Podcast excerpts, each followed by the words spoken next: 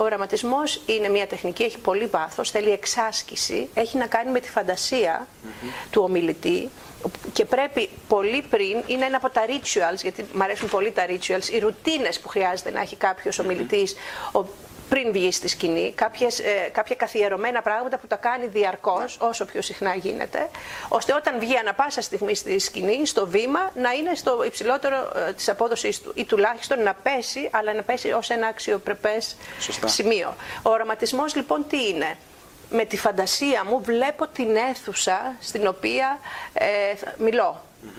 Έχω πάρει όλες τις πληροφορίες από πριν, αν είναι κάτι καινούριο. Ωραία. Έχω πάρει όλες τις πληροφορίες. Πώς είναι ο προτζέκτορα, πώς είναι τα καθίσματα, που έχει διαδρόμους, τι το έχω δει, ή έχω ψάξει και έχω, ή έχω πάει εκεί ακόμα καλύτερα.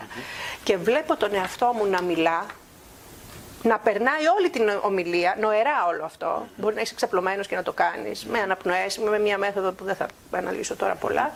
Και βλέπω ότι η ομιλία μου κυλάει πάρα πολύ ωραία. Δηλαδή, μέσα στο βίντεο του μυαλού μου την παίζω την ομιλία, πάω και έρχομαι. Όταν κάτι δεν μ' αρέσει, την πάω πίσω, την ξαναξεκινώ.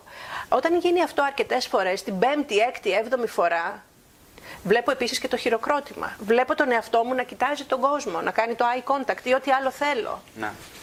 Όταν την κάνεις λοιπόν πολλές φορές με αυτόν τον τρόπο, τότε η ομιλία σου, όταν θα βγεις και θα βηματίσεις πάνω στη σκηνή για να σταθείς στο σημείο, θα είναι μια απλή επανάληψη για σένα, γιατί θα το έχεις ξαναζήσει στο βίντεο του μυαλού σου πολλές φορές. Έτσι, μόνο με αυτόν τον τρόπο δεν πέφτει η απόδοση. Θέλει και πρόβες και οραματισμό. Και κάποια άλλα πράγματα αρκετά, αλλά ας εστιαστώ σε αυτά.